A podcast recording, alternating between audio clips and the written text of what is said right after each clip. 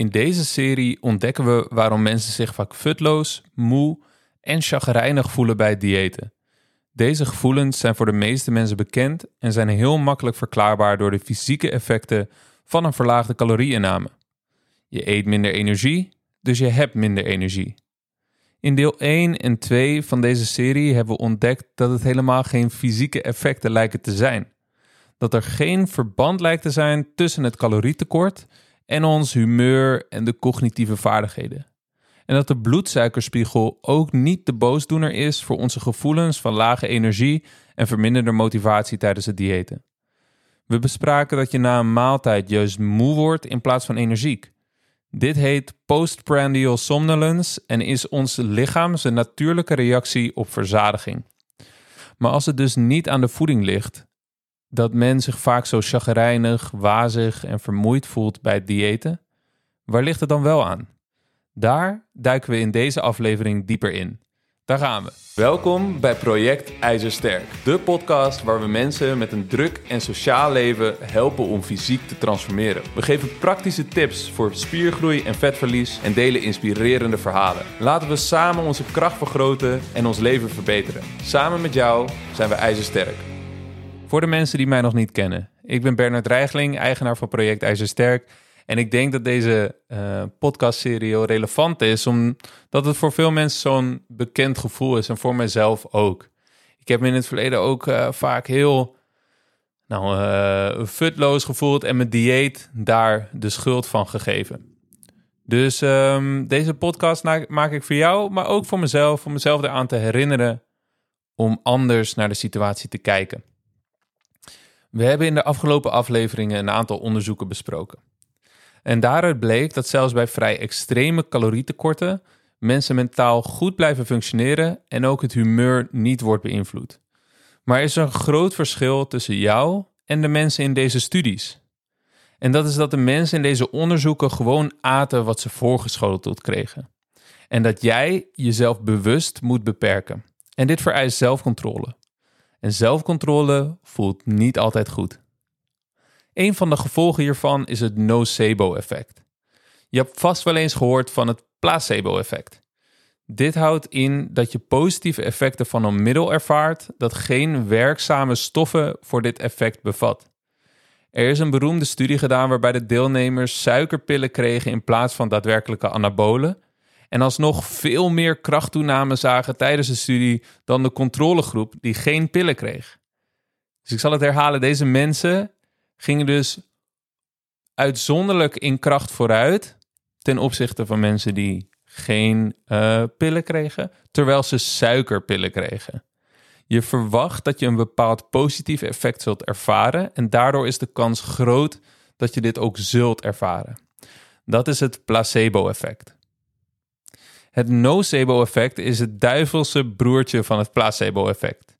Dit houdt in dat je negatieve effecten ervaart van een medicijn of van een interventie die niet verklaarbaar zijn aan de hand van de menselijke biologie en dus niet een fysiek effect, maar een psychologisch effect zijn.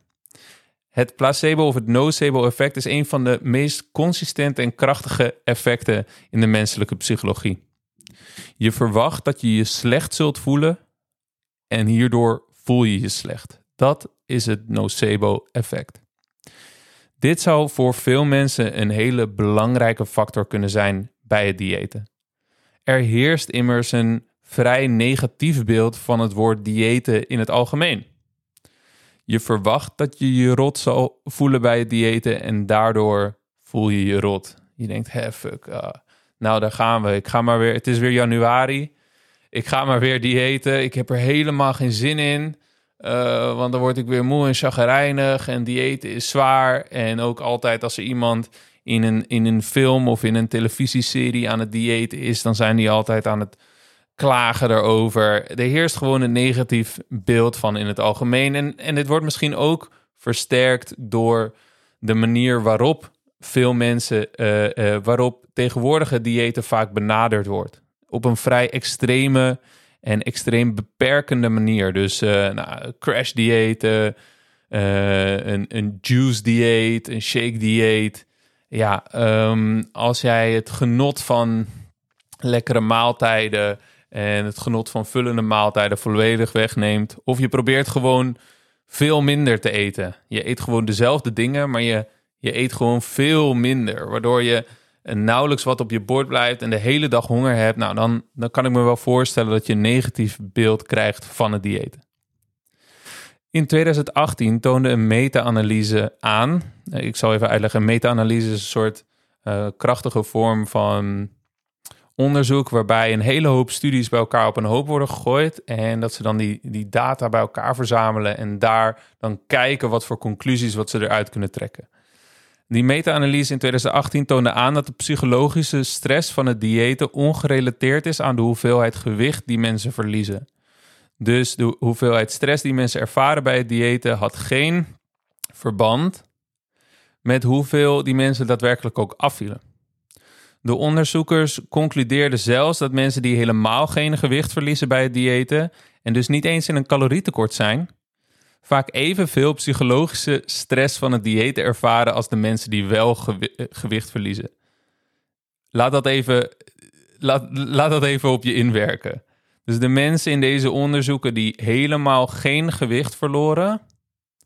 En dus eigenlijk niet eens echt aan het diëten waren, los van dat ze wel probeerden om hun eetgewoontes aan te passen voor gewichtsverlies. Uh, maar ze verloren geen gewicht. Dus ze zaten niet eens in een calorietekort, maar ze ervaarden net zoveel stress over het algemeen. Uh, als de mensen die wel gewicht verloren. Dit betekent dus dat de stress meer van het idee van het dieet komt dan van de verlaagde calorieinname zelf.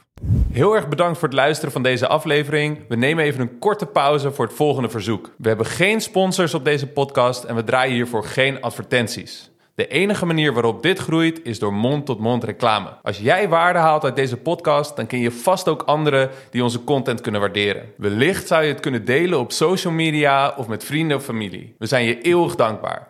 Terug naar de podcast. En daarom is het goed om bewust te zijn van het feit dat ons brein eigenlijk helemaal niet doorheeft hoeveel calorieën we gegeten hebben. Uh, het heeft niet door exact hoeveel koolhydraten er binnenkomen, hoeveel vetten, hoeveel eiwitten of, of hoeveel calorieën precies.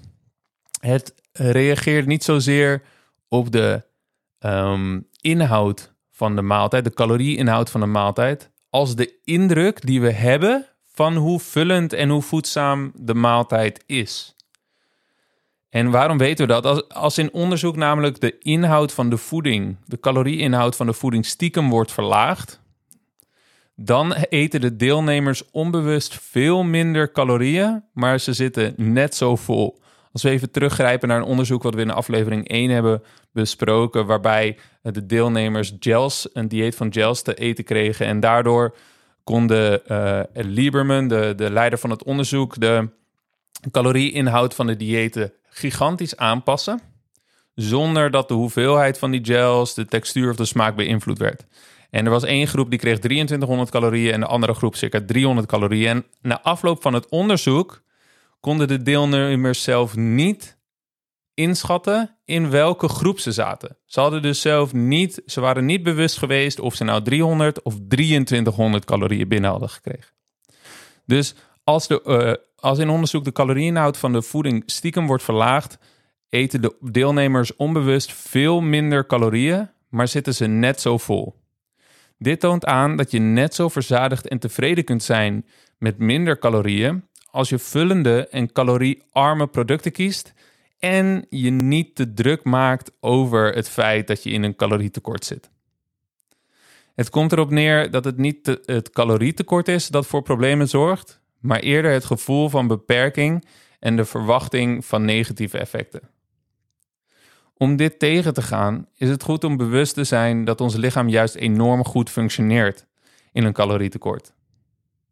En obesitas en overwicht zijn natuurlijk, dat is wel bekend, een risicofactor in vrijwel alle meest voorkomende doodsoorzaken. Een gespierd lichaam met een laag vetpercentage daarentegen beschermt, kan beschermen tegen diabetes, vermindert chronische ontstekingen en verbetert de hormoonhuishouding.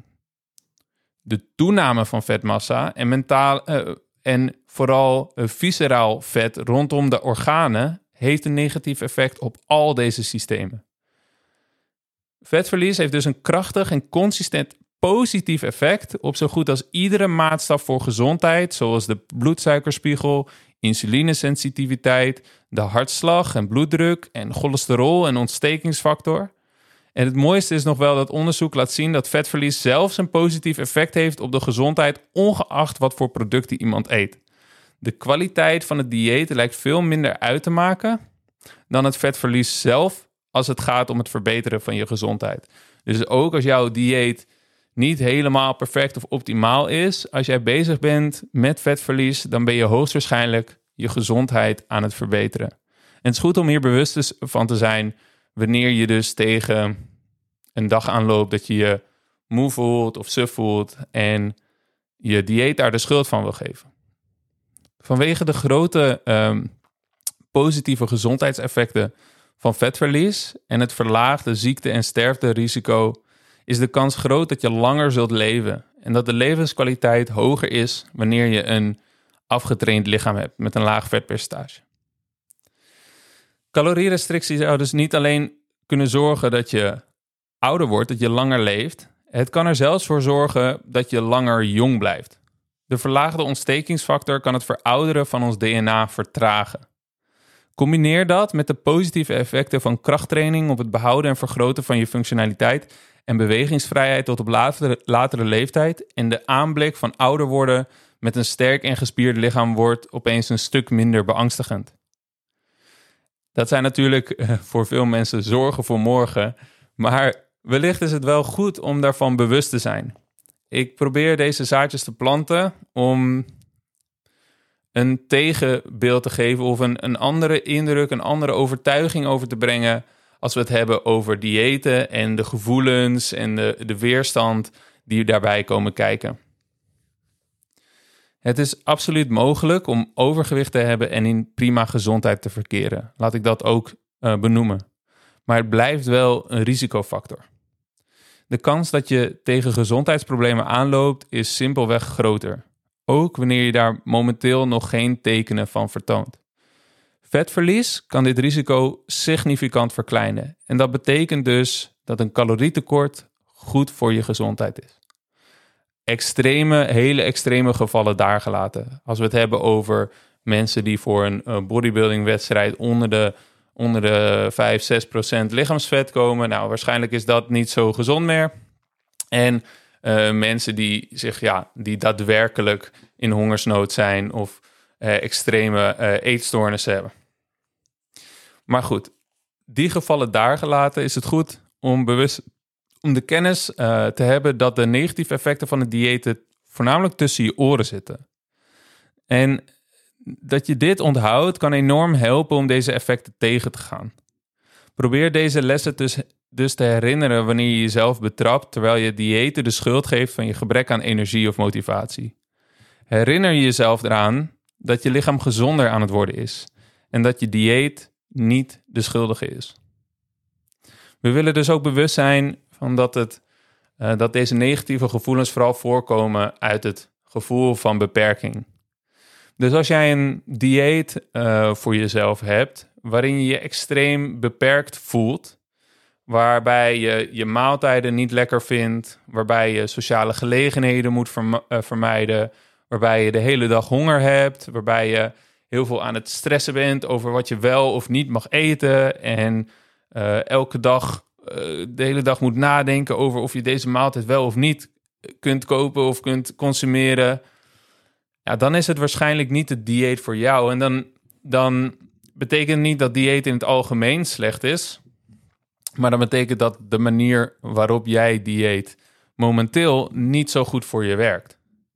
En we krijgen heel veel mensen te spreken die al gigantisch veel pogingen hebben gedaan om vet te verliezen, om een afgetraind lichaam te creëren, om uh, hun lichaamscompositie te verbeteren. Dus vet te verliezen en spier op te bouwen. En heel vaak zijn die mensen dus, komen ze bij ons omdat ze nog geen nog niet het succes hebben ervaren dat ze voor ogen hadden. En, en toch weten veel van die mensen dan vervolgens een gigantische verandering in hun lichaam en hun leven te creëren en een manier van eten aan te leren waarbij ze zich niet zo beperkt voelen, waarbij ze in ieder geval vrede hebben met uh, hun eetpatroon. En dus veel minder van deze negatieve effecten ervaren. En zichzelf juist energieker, vrolijker, positiever en lekkerder in hun vel voelen. Wil jij fysiek transformeren, maar zie je nog niet het resultaat dat je voor ogen hebt? Dan wil ik je geruststellen. Het ligt waarschijnlijk niet aan jou, maar het ligt aan het plan dat je volgt. Je kunt wel hard je best doen, maar als het plan niet effectief of duurzaam is, zul je geheid falen en je motivatie verliezen. Wij helpen mensen zoals jij het plateau doorbreken en transformeren in 12 weken. Als je het zat bent om veel moeite te stoppen in weinig resultaat, meld je dan aan voor een vrijblijvende kennismaking via onze website www.projectijzersterk.nl. Terug naar de podcast. Dus laat je niet ontmoedigen als jij nu aan het diëten bent en je hebt het gevoel van ja, fuck, ik word er echt super chagrijnig van en, uh, en, en moe en wazig en ik heb echt het gevoel dat ik meer moet eten, dan is het misschien wel zo dat je anders moet eten, maar het ligt niet per se in de calorieënname. Je hebt niet per se extra koolhydraten of extra calorieën nodig om je goed te voelen. Het kan wel zijn dat een andere benadering van het diëten kan helpen om je beter te voelen en er meer plezier in te ervaren. En in de, in de komende afleveringen, uh, of in oudere afleveringen ook wel die we eerder hebben op, uh, opgenomen, bespreken we veel van de tips en tricks hoe je je eetpatroon zo kunt inrichten dat je nog wel uit eten kunt gaan, dat je nog wel kunt genieten van je maaltijden, dat je meer verzadigd bent en een gevulde maag hebt gedurende de dag. En op die manier kan het diëten een heel plezierige, of in ieder geval een veel minder negatieve ervaring worden. En met betrekking tot de invloed van vetverlies, je lichaamsgewicht op je fitheid, is het ook goed om bewust te zijn dat als jij wat lichter bent, uh, dat meestal je conditionele fitheid ook vooruit gaat. Ik ben zelf in mijn powerlifting dagen uh, aangekomen tot 100 kilo. En, en om je een beetje een beeld te geven, ik ben nu rond de 83 kilo terwijl ik deze podcast opneem. Dus er zit een groot verschil tussen. Toen ik ooit begon met trainen was ik rond de 65 kilo. Dus ik ben over uh, een aantal jaar heen, ben ik langzaam aangekomen naar 100 kilo. En, en ik moet zeggen, dit is natuurlijk heel erg anekdotisch en het gaat alleen om mijzelf. En mijn levensstijl was toen ook minder gezond. Ik sliep minder goed. En um, ik ging nog wat vaker een nachtje door en zo. En dat terwijl ik ook met powerlifting bezig was. En, uh, en mezelf uh, dus vol aan het stouwen was om naar die 100 kilo te komen. Om zoveel mogelijk gewicht te kunnen verplaatsen. En merk ik gewoon dat in de, in de afgelopen jaren, waarin ik gewicht ben verloren, waarin ik mijn vetpercentage heb verlaagd en, en dus naar die, uh, nou, rond de 80 tot 85 kilo ben gegaan, dat ik me ook vele malen fitter voel. Ik herstel sneller tussen de sets door. Uh, ik heb minder moeite met conditionele uitdagingen. En ik, ik, ik, heb gewoon meer energie. Ik zit lekkerder in mijn vel. En daarnaast heb je ook gewoon meer energie gedurende de dag. Als je niet de hele dag super vol zit van heel veel eten. Ik had vorige week een etentje en, uh, en het was super lekker. En uh, echt, uh, nou, het was een uh, zes gangen en daarna een toetje. En, um, en ik, ja, ik zat echt on ongelooflijk vol. En um, ik meet ook mijn, mijn slaap. Ik hou mijn slaap bij. Maar ik had echt geen sleep tracker nodig om te weten dat mijn slaapkwaliteit die nacht veel minder goed was. Ik ging met zo'n volle maag naar, naar bed. Ik heb het sowieso vrij warm vaak als ik, als ik op bed lig. Um, maar in dit geval zwetend wakker worden. Je lichaam is zo erg bezig met die voeding. Maar ook overdag, als jij een gigantische lunch eet, dan zul je ook merken dat je in de middag een, een uh, grotere dip in je energie hebt. Dus waarom ik dit allemaal vertel, is om je perspectief op diëten, op vetverlies en op een calorietekort te veranderen. Van iets dat negatief is, dat moeheid, wazigheid en, en een gebrek aan energie met zich meebrengt te veranderen naar iets positiefs. Wat je gezondheid verbetert, wat je vitaliteit verbetert, uh, wat je uh, levensduur en levenskwaliteit verbetert en wat niet uh, beperkend en verschrikkelijk hoeft te zijn. Ik hoop dat je er wat aan hebt. En um, ik ga natuurlijk mijn best doen om in de toekomst in deze podcast en ook in een hele hoop oudere aflevering. Dus kijk vooral eventjes terug. meer dingen te delen over hoe je dit dan op jouw situatie toepast. En ehm, voor de rest wil ik je heel erg bedanken voor het luisteren. Tot de volgende aflevering.